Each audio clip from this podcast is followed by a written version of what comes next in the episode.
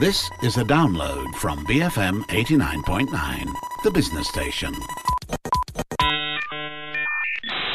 in I think New Zealand, Australia, even the UK, there's um usually during probably weekends, late at night, you have teenagers, youngsters after a few hours of drinking, um they might potentially cause some havoc in train station or tube stations. Mm-hmm, mm-hmm. And certain tube stations and train stations in these countries, they play classical music with the intention to drive those people away. Mm-hmm. So that comes into genre preference. So wait a minute. So they play classical music to Yeah. get people away. yeah, to get those so-called they call them hooligans away. Ah. so mm. Wow. Okay. So, but presumably, if you play punk, they're not gonna go away. Yeah, because yeah, so usually teenagers of that specific group they don't want to relate themselves to something posh posh like classical music, and Ah, yeah, they find that not compatible with their identity, so Right. they don't like that.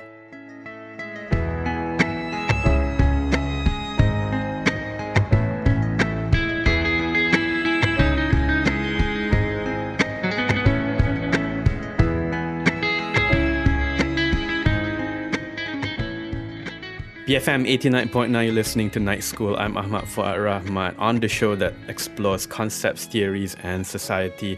We have with us today Cheah Yi Ting. You are part of the health psychology department that's contributed a lot to this show. Uh, but you are here to talk about your field, which is uh, the aesthetics of music and its uh, overlaps with psychology. Uh, welcome. Thank you for having me here. Um, I'm glad we finally made it. we, unfortunately, the twists and turns of fate meant that we had to delay this a few times, but um, which was a disappointment for me because this is something I've always been curious about. You know, the psychological aspect of uh, music. But tell us a little bit about your field and how it fits more into psychology, right? I mean, in what way is it a psychological question?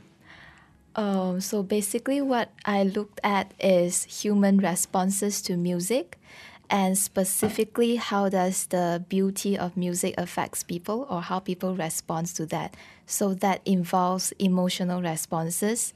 So, for example, when we listen to sad music, so there's this theory called the tragedy paradox. So in tragedy paradox, researchers looked at why is it that in everyday life humans tend to avoid sadness, avoid being sad, but we seek out sad music when we are sad and we feel question. that Yeah. yes, we feel that sadness pleasant. So there are a lot of explanations for it and within it it involves the aesthetic, so the beauty of the music. Mm-hmm. We enjoy that beauty and therefore um, that beauty itself it contributes to the regulation of our emotions in that Ah, sense. okay. So the assumption here is that we do need an occasion to recognize sadness, Yes. and music provides that in an otherwise, you know, generally non-sad state of affairs that society puts us in. Something like that. Yes. Ah, okay. Interesting. Interesting. Now, uh, how did you get into this field of psychology? Well, I learned music since young and Piano, I assume. violin. Oh, violin. Okay. I also wanted to learn piano, but I don't get to. Still time. Yeah. So I've always been really interested in music, and it's been a big part of my life. And so uh, when I was deciding what to do, uh, I was in high school and I didn't know what I want to do. And back then I was in drama. So I like analyzing people, thinking what other people are thinking. So I got into psychology. And so when I was doing my undergrad, I wasn't sure as well what I want to do in the future. I wasn't sure whether after graduation should I come out and work or, or to, to further my studies. But after submitting my thesis, then that's when things get really uh it's the end of my undergrad so Right. you start to get nervous Right. and it's yeah so after that i thought of i've always been interested in why is it that I like music so much and why is it that people love music so much? And you see in our everyday life, people spend, firstly, they spend a lot of money on music mm-hmm. and people go crazy over idols. Mm-hmm. And a lot of people has been coming out now. So you see like competition shows on TV, how people come out saying that how music has changed their life. And I'm really interested in why such a simple thing as music can impact people like that. Yeah, So I yeah. just randomly Google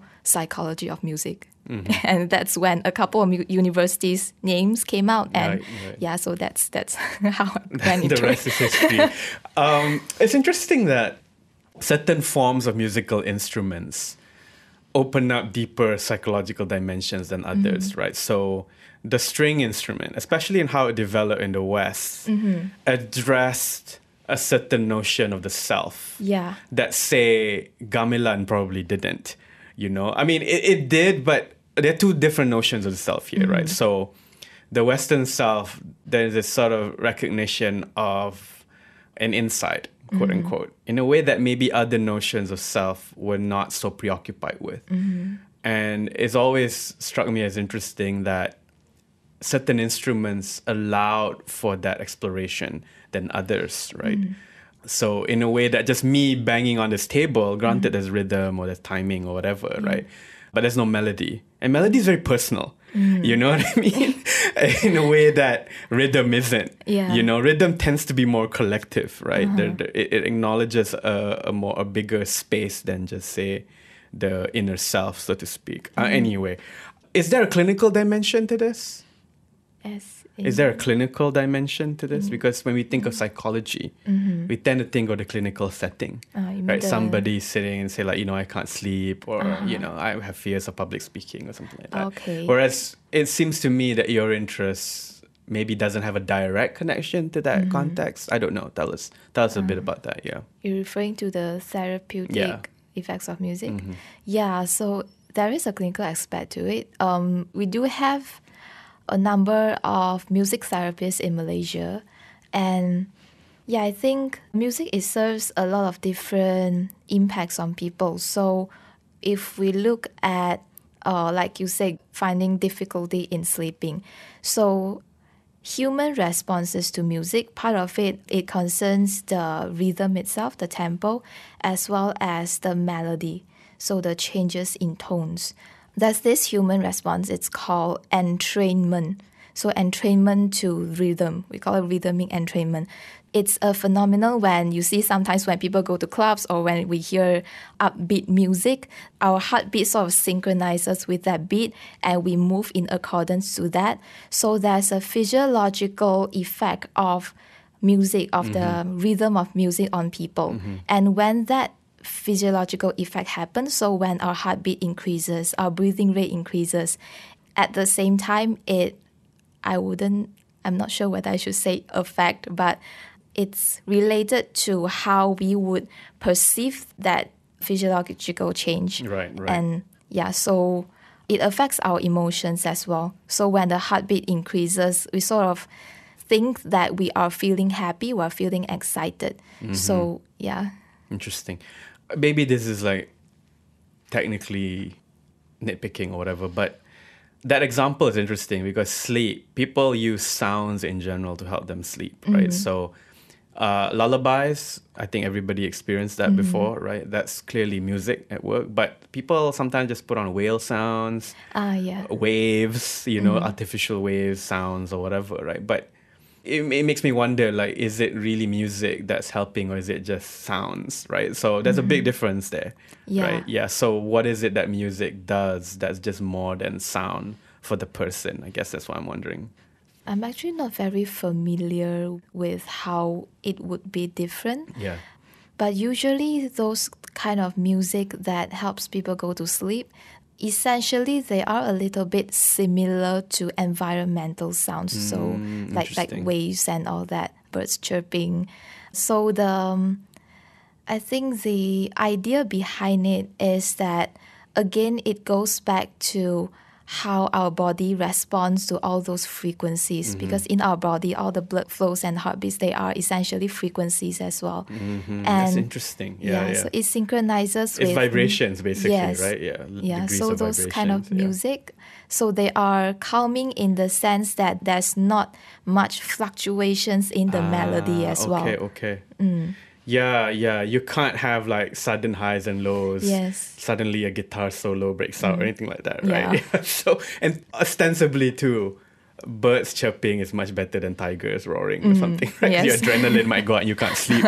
so, but what, how about your particular work? Is it's mm-hmm. not necessarily in sleep, but what what is your particular interest? Oh, what I'm interested in, it's quite diverse actually, but um, what I did previously was looking at, you know, the Mozart effect. Mm-hmm. So previously, there's a lot of researchers that looked into how music could influence our mental functioning. So some people, they like having background music, they can work better under that situation, but some people find background sounds annoying and it disturbs them.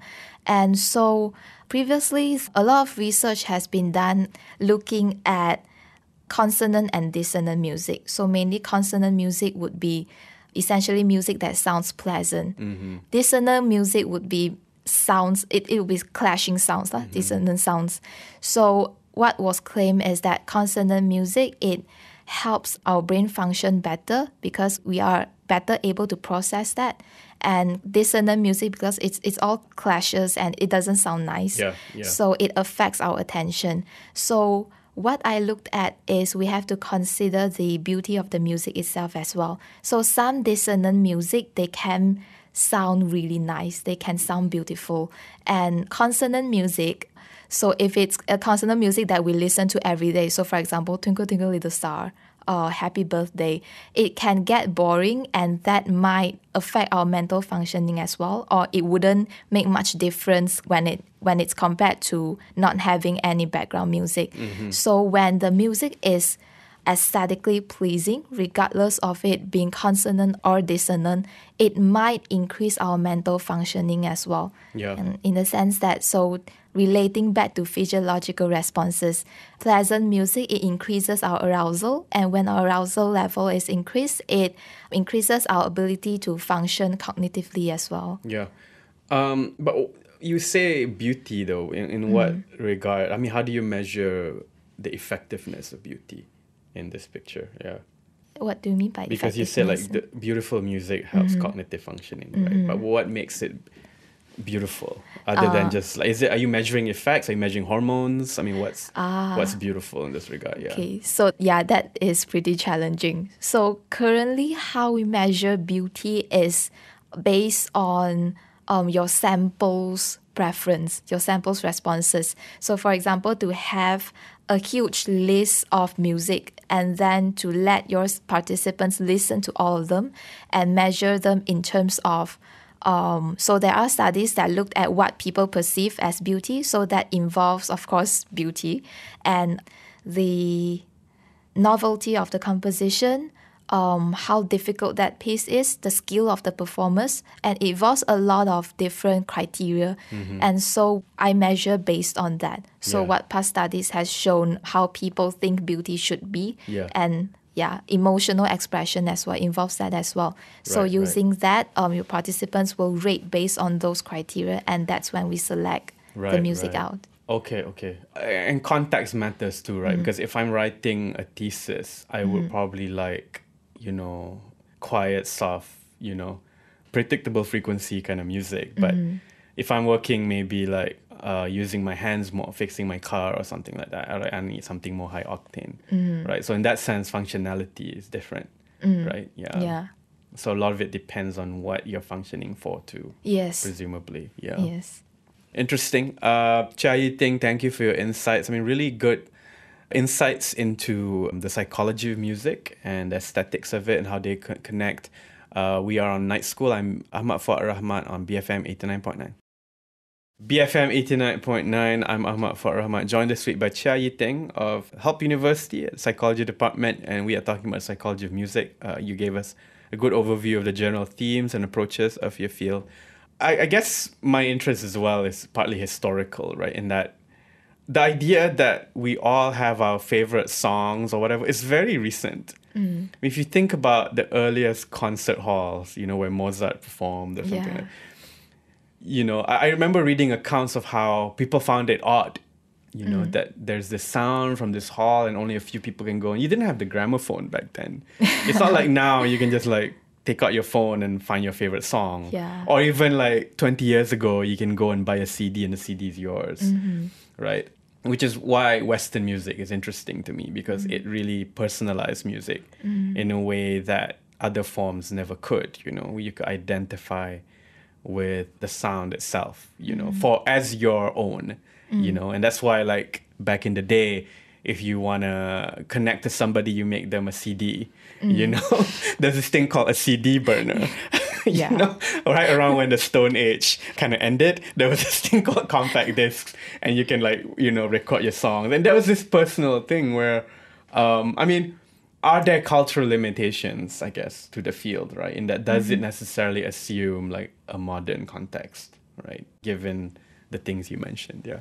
Yeah, there are several considerations that we should should take into account. So mainly it involves um, culture in general. So whether you are Western or Mm. Right, right. Asian, and that affects a lot, and uh, musical background as well, musical training. Mm-hmm. So usually people with formal musical training they tend to prefer medium to um, more complicated types of music Mm-hmm. and so those without formal musical training they probably would prefer more simple music But does that translate to different levels of emotional intelligence or anything like that? uh, i don't think it does no so if you're like into classical music, you're more sensitive, nothing like that, right? um, if someone is classically trained, they tend to be more more sensitive to sounds. So Huh. they are more sensitive to changes in tones, for example. Right, so for right. example, from a B to a B flat or a B to a B Right. B sharp like that. So maybe people with musical training they are statistically Yes, more yes. sensitive to all these changes compared to others. But all of this, they are statistic. You, you do have people who are musically trained and they are sensitive as well. Yeah, yeah. So presumably, uh, because they will respond to speech differently too, then in that sense, Yeah. right? Because, or maybe you don't need musical training for this, but sometimes you can sense uh, a change in tone as a change in mood, you know, yes, that sort of thing. Yeah, there were yeah. studies, or there are a lot of studies that look into that actually. Right, right. So when someone is more sensitive to changes in tones, they are better able to detect changes in speech tones by people. So when they are turning um, from a general tone to being sarcastic Mm. or just mediumly sad and trying to hide it inside, so maybe they are they are more sensitive to that Mm-hmm, because of the environment of that training. You know, classical music, you have to be really precise in the tones and even in the tempo that you produce. So it's that environment that results in this. Yeah, yeah. Um, but are there like claims that can be made along the lines of genre preferences? Like people who are into metal music tend to be maybe I don't know more aggressive or something. I don't know. I, I- can those sorts of claims be made in your field? It's a pretty sensitive claim to make, I would say. Right. But there are countries that look into that and have used that preference to a certain extent. So- Countries? yes. So, for example, in I think New Zealand, Australia, even the UK, there's um, usually during probably weekends, late at night, you have teenagers, youngsters, after a few hours of drinking, um, they might potentially cause some havoc in train station or tube stations. And certain tube stations and train stations in these countries, they play classical music with the intention to drive those people away.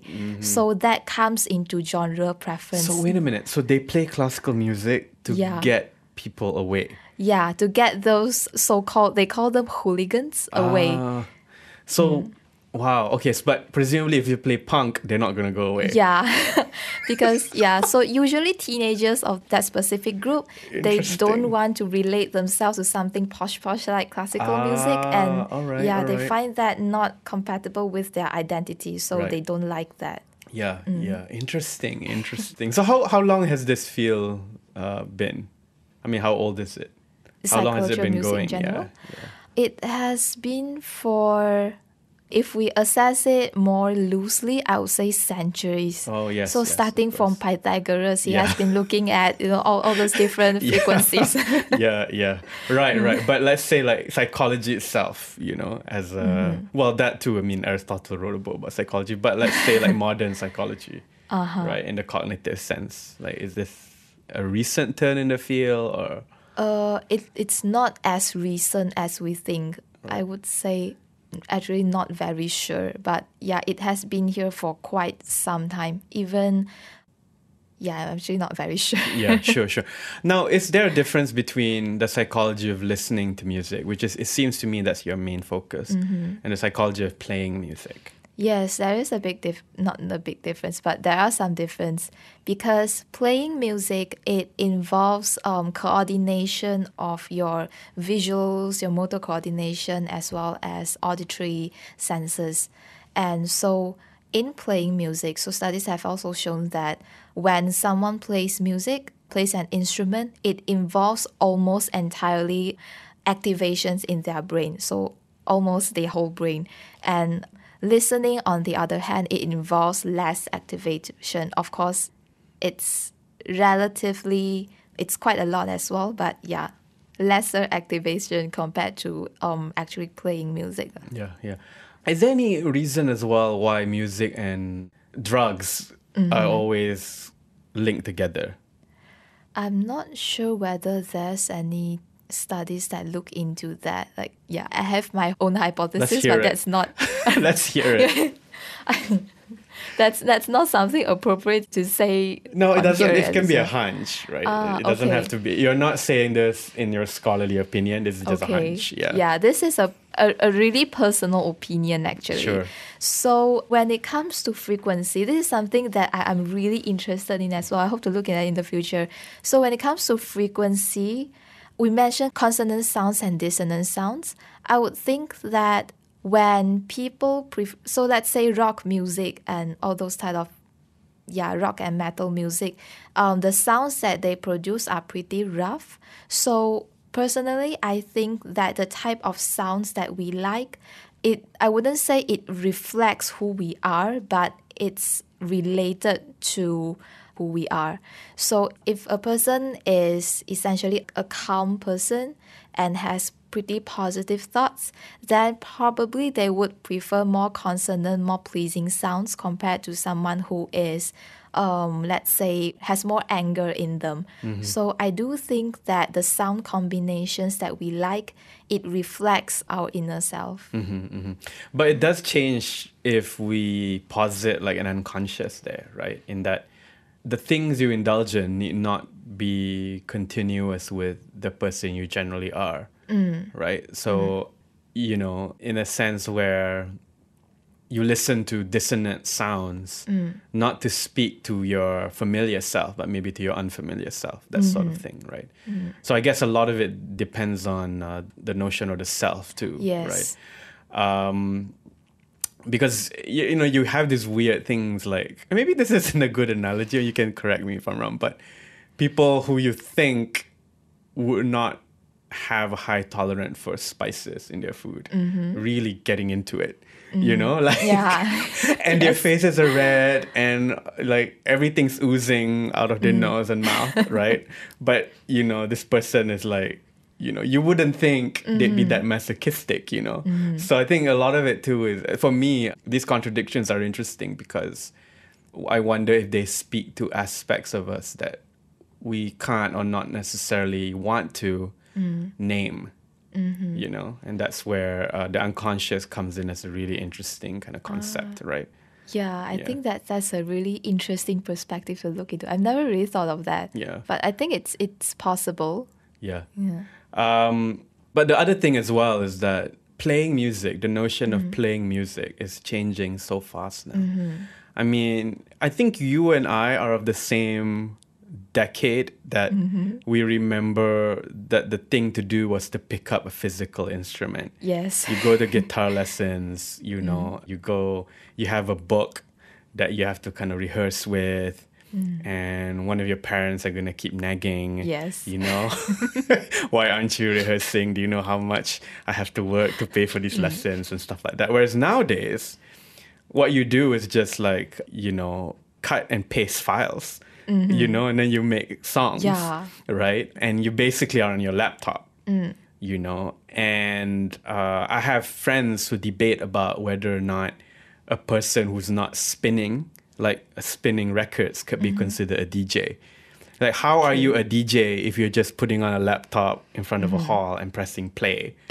You know what i mean? And then just like moving around glow sticks right? How is that djing whereas back in the day um, when I was a teenager still, you had to scratch to be a mm. DJ, right? I mean, there, were- your hands were still being used mm. in the way that quote unquote playing music these days mm. really requires like two fingers to cut and paste songs or cut and paste sounds, even, right? I mean, does that change anything psychologically, you feel? Because it's no more, because music is so tactile mm-hmm. and producing music at least used to be very tactile. Now it's like, very digital, right? Yeah. what's what, what can you tell us about that? This is a really, I would say it's a pretty new field to look at. And it's still unsure what to make of this kind of phenomenon. But there are a lot of people now doing something called quantum music. Hmm. I actually have no idea. I don't know how to explain that as well. So it, it looks a bit into composition nowadays. It's it's different. so like you said, yeah.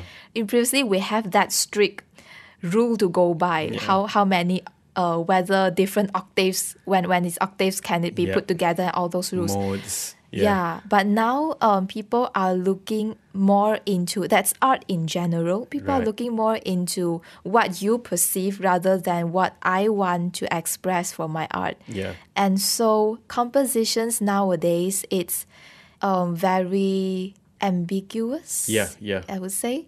And it concerns more on the audiences or the listeners' interpretation rather than the composer's expression. Yeah, yeah. And That's really, really good way of putting it. Yeah. Yeah, I think that again personally, this is a personal opinion. I think that it it sort of reflects how it goes with the pace of the society now, how everything has become more and more uncertain. Mm-hmm. Things are happening out of out of our prediction. It's getting even the environment, it's um the the extent to which we can anticipate things happening, that probability is getting lesser and lesser. So that's I believe it reflects our attitude in things. Yeah, It's yeah. more of what I think rather than what you want to express. Uh, but this is a pretty it, it's probably not a very good thing to say. I think there's some truth to that, you know, in that it's become, you know, it's become more subjective, right? Whereas you got to imagine now, all you need is a clip, Mm. you know, that's, you know, however kilobytes or whatever, that once 200 years ago required 200 people to make, right? Mm. yeah. Like an orchestra back in the day, back in the day, you know, you needed like, uh, you needed a brass section, you need a Mm-hmm. string section, you needed like harps and stuff like that to get. Now you just have to like cut and paste. Mm-hmm.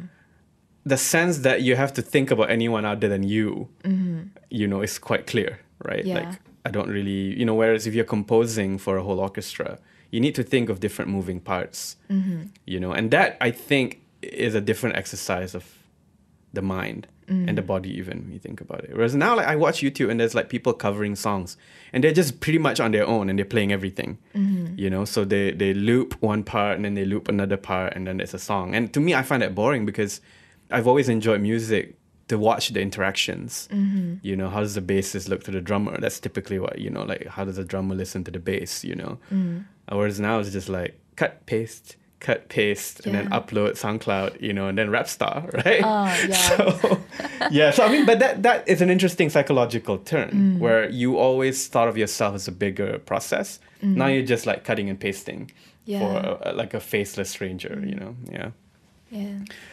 anyway any concluding thoughts you want to listen to know about your field and you know stuff like that Uh, concluding thoughts. well, I think um, how many people are in your field in malaysia 20 Less? I or- have no idea, but But your guess would I be. I probably know those few. Yeah. okay, can't count them. Yeah. Um, for from what I know, I think music therapists.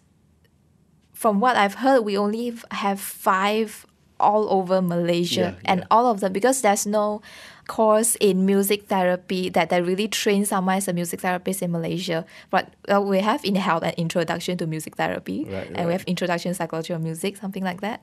But yeah, all of those uh, music therapists in Malaysia, they have to study overseas and they come back. So again, from what I heard, the demand is really high now, and we don't have enough music therapists now to to accommodate um that demand. So probably we need more. So Yeah. those who are good in music and are interested in the therapeutic value of music, I think this is a really it's potentially a good area to go into. Yeah, yeah. And on that note, too, you can look up Cheah Yi Ting uh, at the Help University website to find out more about her work.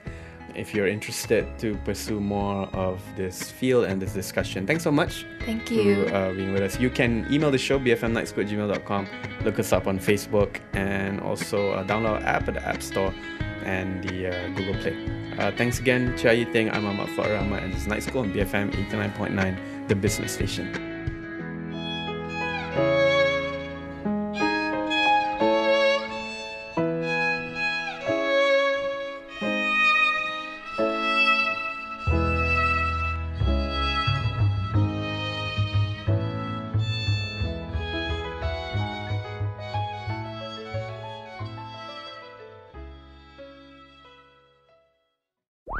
Thank you for listening to this podcast.